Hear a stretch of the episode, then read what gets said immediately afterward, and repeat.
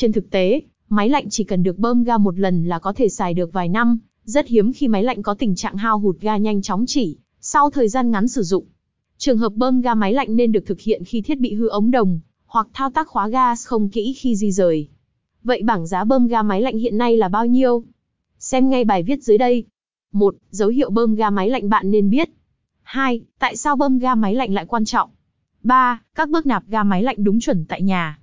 3.1. Bước 1. Thực hiện kiểm tra lượng ga còn lại trên thiết bị. 3.2. Bước 2. Thực hiện hút chân không. 3.3. Bước 3. Mở van và thực hiện bổ sung bơm ga máy lạnh vào hệ thống. 3.4. Hỗ trợ bơm ga máy lạnh tại nhà với tất cả loại ga. 3551. Loại ga máy lạnh R22. 3652. Loại ga máy lạnh R410A. 3753. Loại ga máy lạnh R32. 4. Hỗ trợ bơm ga máy lạnh với tất cả các hãng. 5. Quy trình dịch vụ bơm ga máy lạnh nhanh chóng, tiện lợi.